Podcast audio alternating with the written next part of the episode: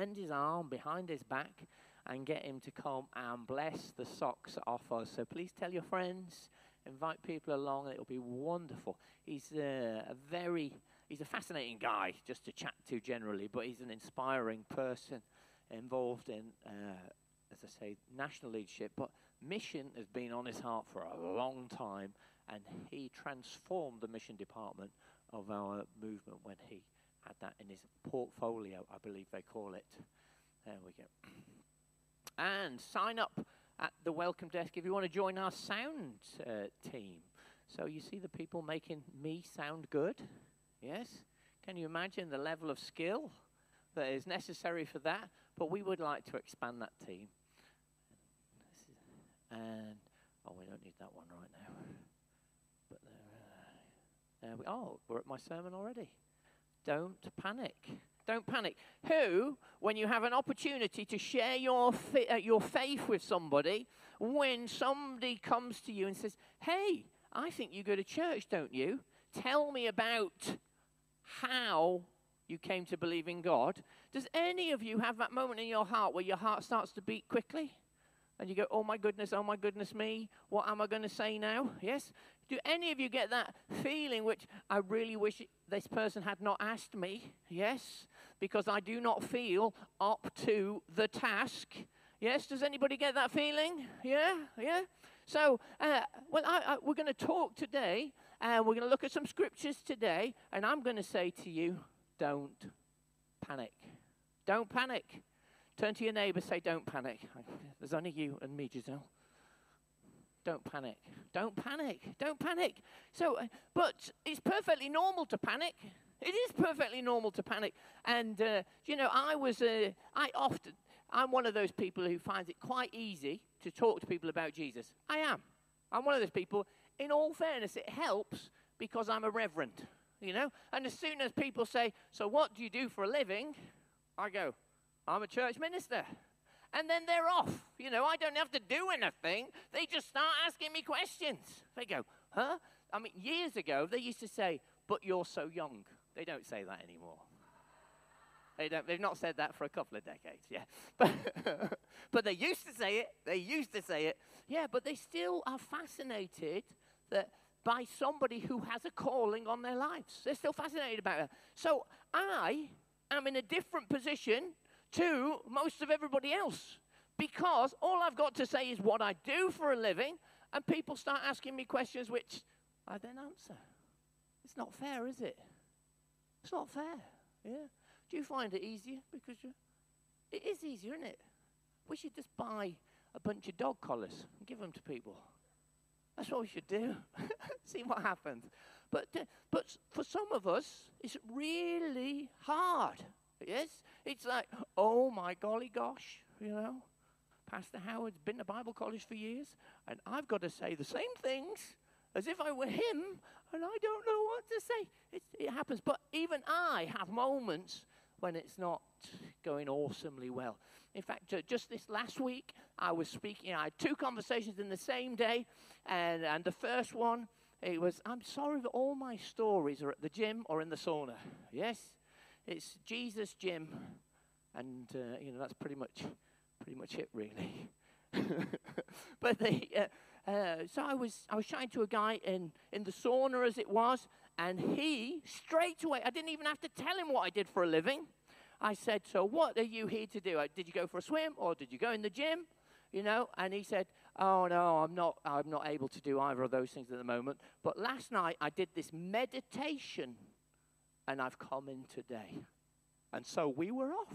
We were off. He said, he said, I did a meditation last night. And I said, Was that a spiritual meditation? Was that a faith based meditation? And all of a sudden, we were talking about these things. So it was going like fabulously well. And we had a lovely discussion about spiritual things. And uh, on the same day, I had a chat with this other guy. I was looking for, the, we were chatting for maybe half an hour. Yes, and I was just waiting for the opportunity to talk about Jesus. Yeah, it didn't come when I was expecting it. So it was time for me to go. So I went out, and then we were just uh, in the changing rooms, and another of my friends came in and said, you know, Hi, Reverend, how was the Christmas services? Which was good, yeah? Then the guy that I'd been chatting to, waiting for this opportunity, said, Oh, don't talk to me about church. Who's had that experience? Yeah. He went off, he was off on one. He was telling me that all the problems in the world were caused by church. Yes? We know people who've said that, don't we? Yeah? And apart from the church leadership team, no, no, they, yeah, you, you know, we know people like that. In fact, it was so um, big, his little outburst, that the person who'd asked about my um, uh, Christmas services, who has no Christian background as far as I'm aware, yes, started to defend Christianity.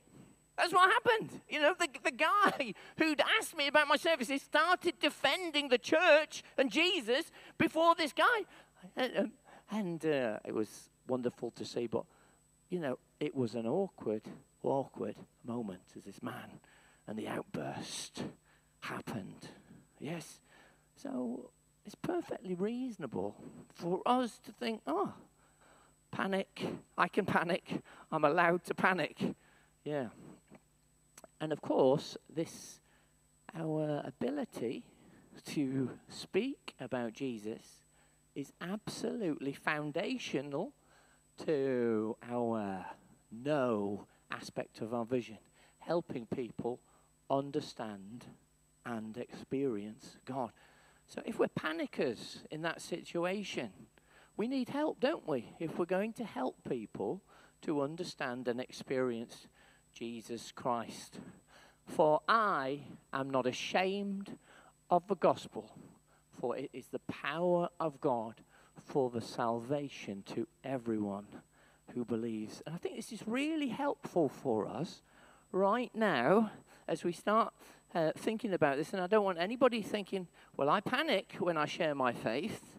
Yes, and I feel guilty because, in some senses, it feels like I'm ashamed of this gospel. And of course, just because it's scary in those moments to share our faith, it doesn't mean that you're ashamed of a gospel. It doesn't. It just means it's a natural human reaction to what can sometimes really be a scary situation.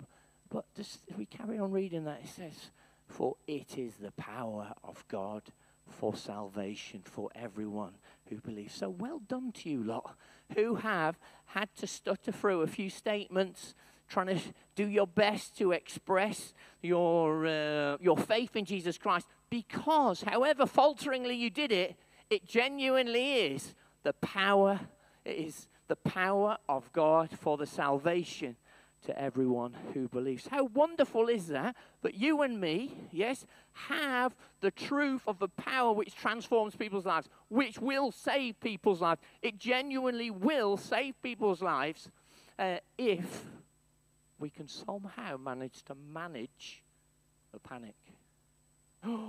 Lord Jesus, help us. Well, let me give you some brilliant discouragement, first of all. Yes, sometimes sharing our faith does not go well. Yes.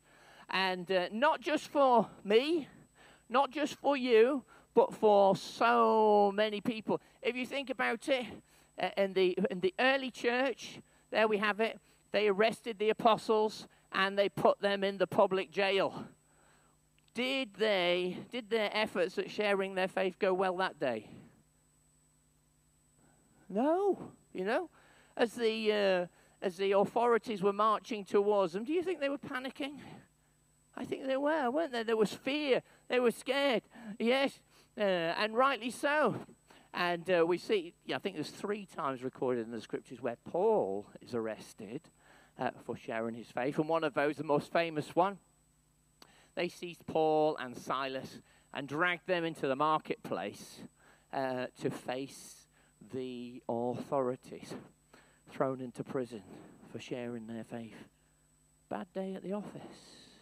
You know, sometimes our experiences of sharing our faith have been negative. Yes? Sometimes we've shared our faith with people and it's gone wrong. We've come out of that experience and we didn't enjoy it. Yes? Maybe you've done uh, some types of evangelism that you did not enjoy at all. Maybe you had to do door to door or something like that. Who's ever done door to door? Anybody done door to door? I've done. I quite enjoyed doing door to door, but you know I like to chat to people, don't I? Yeah. And uh, uh, but for some people, it's you know, be cold, it can be wet, and they're meeting rejection after rejection after rejection. Some people, many people, many people have a negative experience of sharing their faith. They do. They have a negative experience of of, of sharing their faith. And, uh, and if you think about it, so the apostles in the very early days, they were arrested, yes?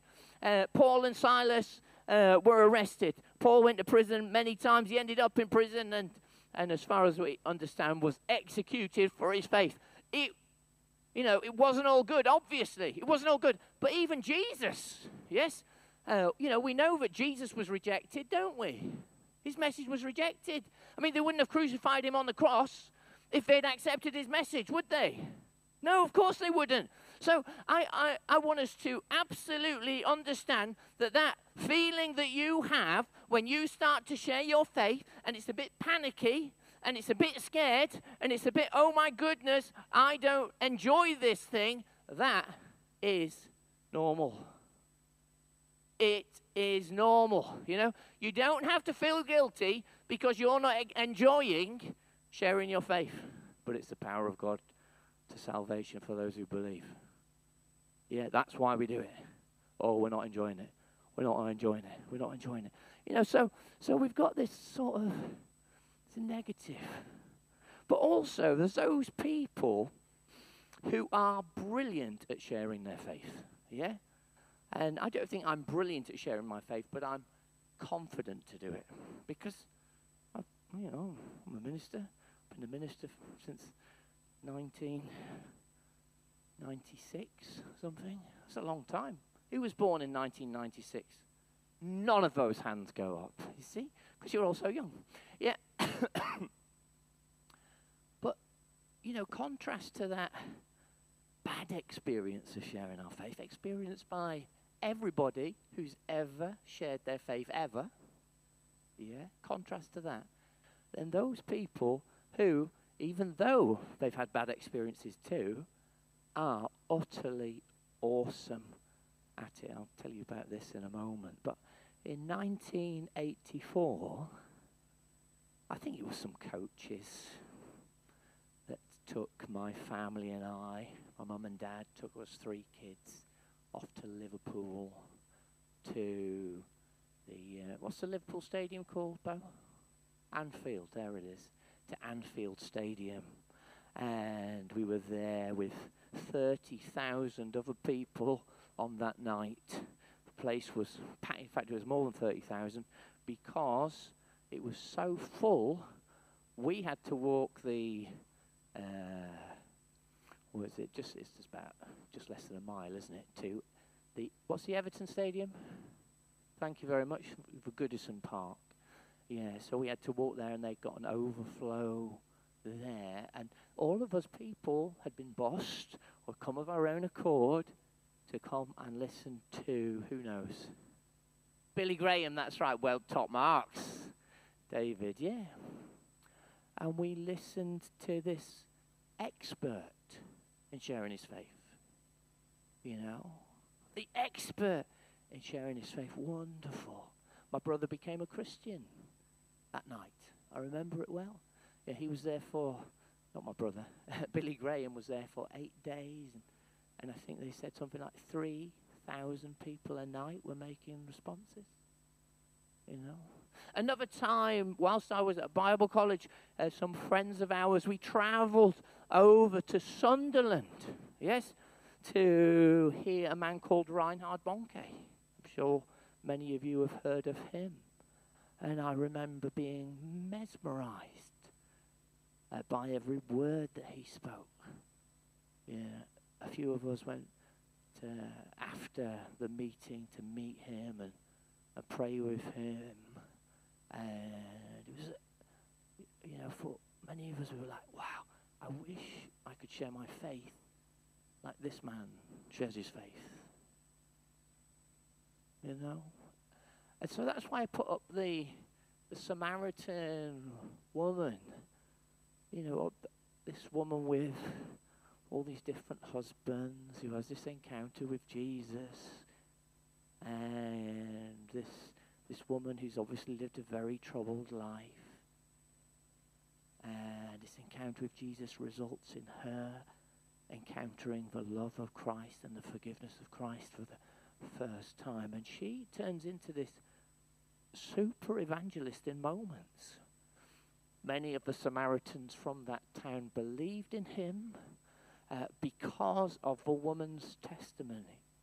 He told me everything I ever did. You know, I, I look at the, I love that the uh, the woman of Samaria. I love that that uh, that uh, those events in the Bible. But you know, I think sometimes maybe you've been guilty of this. I certainly have. Actually, she had an incredible testimony, didn't she? Didn't she? An amazing testimony. She'd had this awful, troubled life. You know, that's what led to this encounter with Jesus Christ. And she'd encountered him so fabulously. And then she'd gone back to her, uh, her town and, and spoken to all these people that had been giving her the cold shoulder for so long, and all these people who've been ignoring her and, uh, and disrespecting her, every one of them came out after speaking with her to find out what had happened. You know? because she got this wonderful testimony and clearly she was a pretty good communicator, those people went, wow, whatever's happened here, I want to find out. You know, when you look at people like Billy Graham or the Samaritan woman or Reinhard Bonnke or Nicole or even Pastor Howard himself, you know, you think, how can we, you know, surely evangelism is for the specialists. It's for the experts. that's, that's who it's for. Yeah? That's who it's for. But if you think about it, you know, Billy Graham saw wonderful results.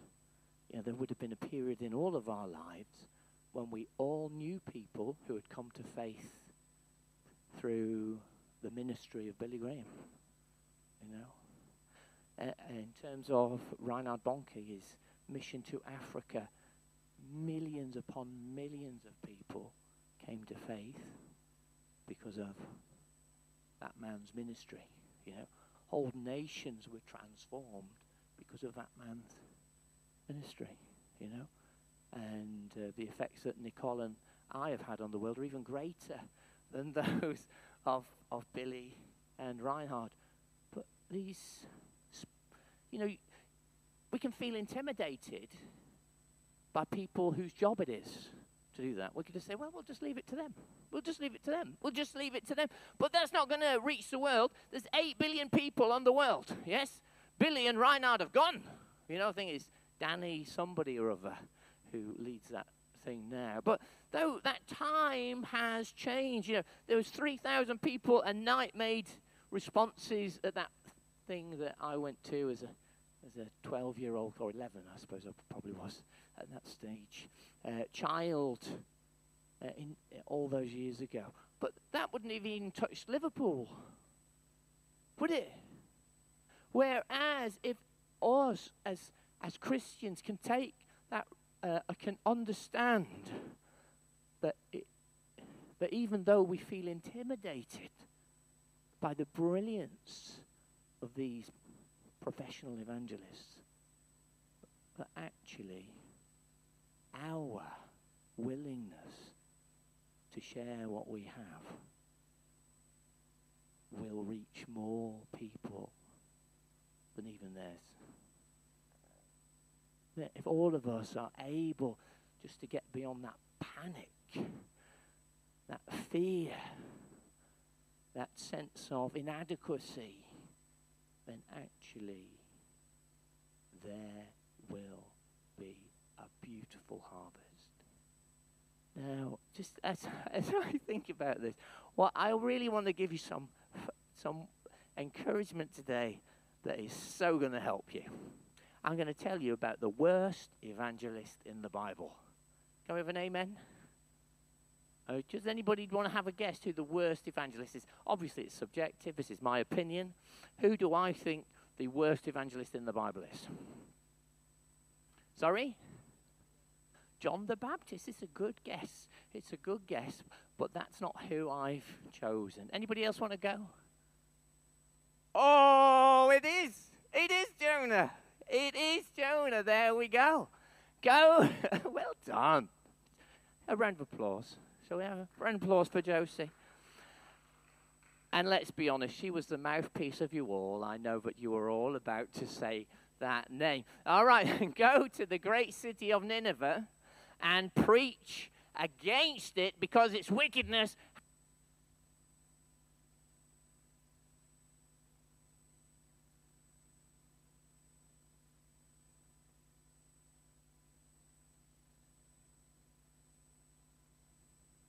All right, the second worst evangelist. Yeah.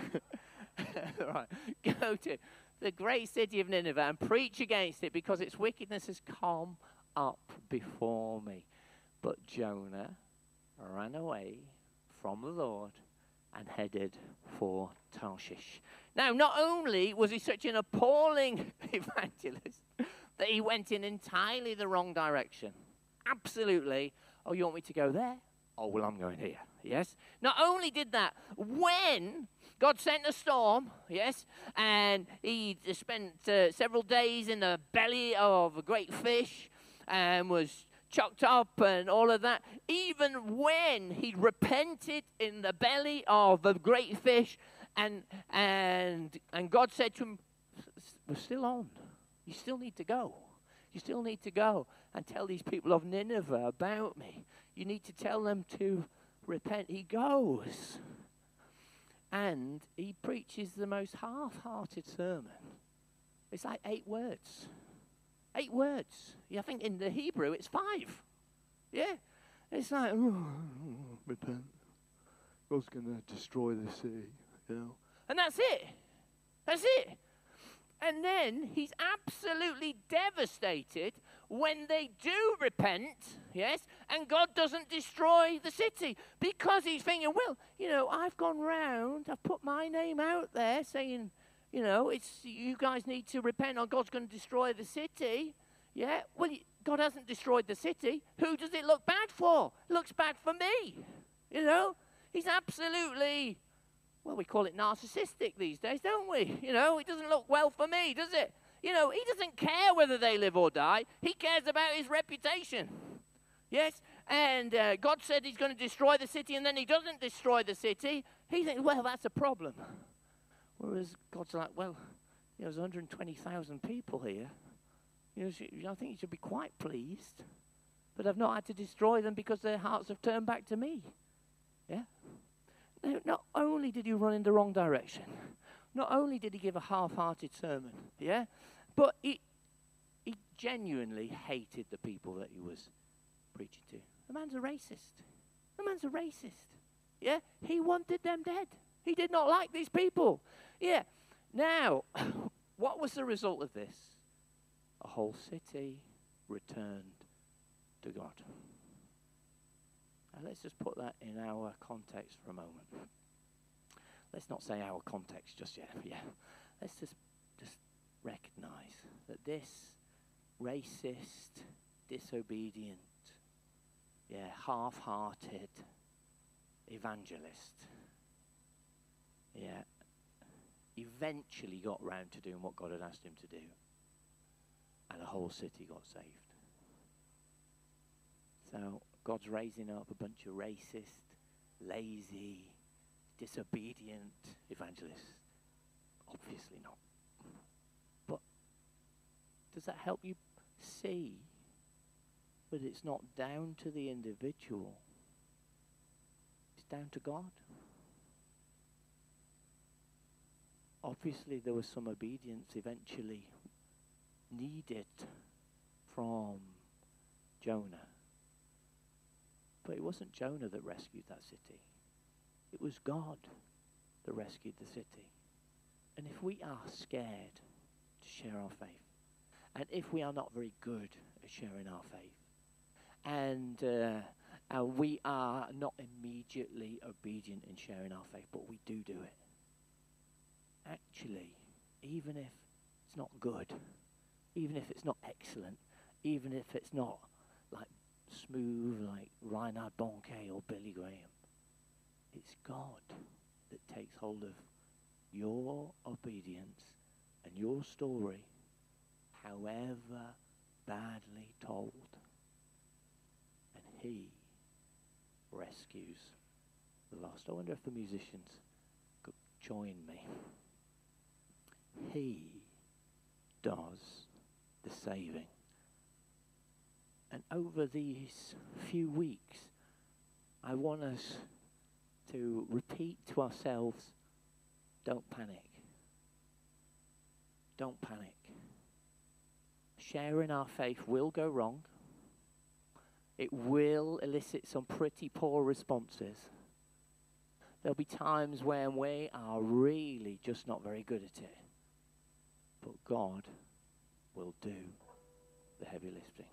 There'll be times when we feel deeply intimidated by the prospect. There'll be times when you feel so uh, inadequate to the task that you won't really be able to string a sentence or two together.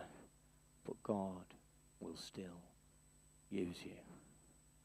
The wonderful thing is that God has done something very precious in your life. He's done something very precious. He's done something very powerful in your life. You might not have the testimony like uh, the woman of Samaria. You might not have the um, skillful oratory of Paul the Apostle. Yeah. But you have the living God at work in your life and through your words. And he's placed the same instruction upon you as he has on Jonah and all those that follow Christ. Go to the ends of the earth. Tell people Tell people about me. Don't panic. Don't panic. I am with you. And even your faltering words will be taken by the sovereign God. And all of heaven's power are unleashed even through your words and through mine. Let's uh, bow our heads. Loving Father, we come before you and we thank you that the Word of God lives in us. Lord, we thank you that the power of God has been at work in us. Lord, we thank you for those people who shared their faith with us. We thank you for those who did a good job of it, and we thank you for those who did a bad job of it. We thank you for them all. And Lord Jesus, in our lives, there remains that natural reaction of fearfulness. Part of that is definitely because it is so powerful. We don't want to get it wrong because the consequences are great. But Lord Jesus, in our hearts, we want to express a willingness to be obedient to you. And we invite your Holy Spirit to give us boldness to speak, even when our hearts are beating fast.